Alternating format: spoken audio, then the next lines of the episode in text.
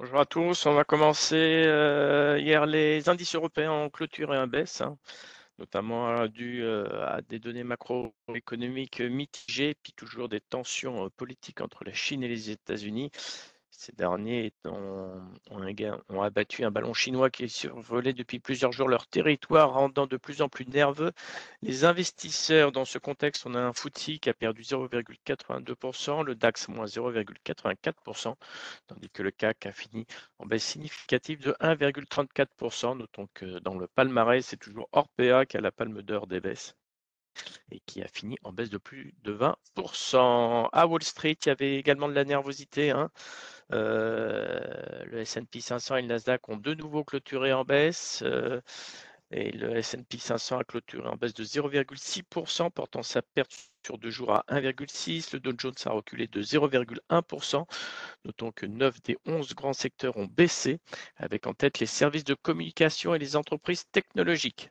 Notons aussi que les actions chinoises cotées aux États-Unis ont été malmenées. Dans ce contexte, on a eu un Nasdaq qui a perdu à peu près 1%. Ce matin en Asie, les bourses chinoises étaient dans le vert hein, à l'ouverture après trois séances de baisse consécutives.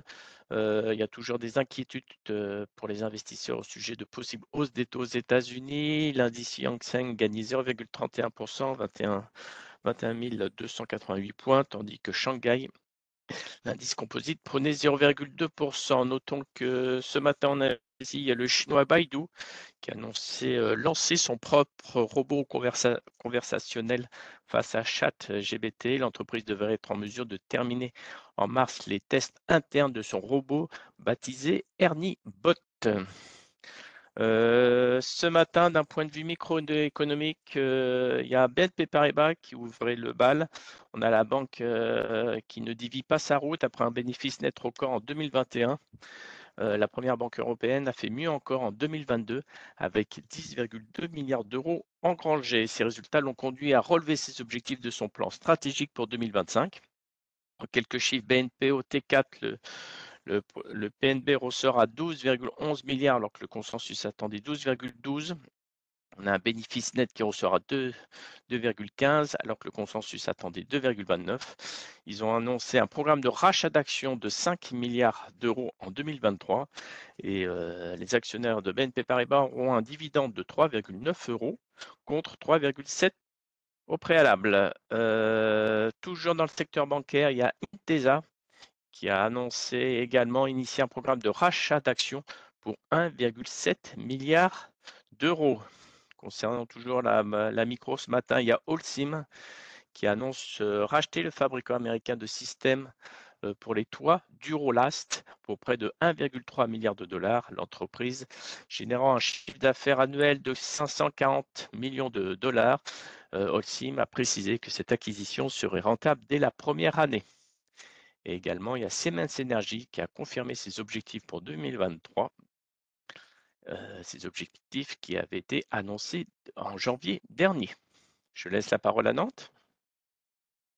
Bonjour, très ce matin. On notera seulement que GTT, donc euh, sa filiale Helogène qui fournit des électrolyseurs PEM, confirme sa bonne dynamique commerciale avec un nouveau contrat.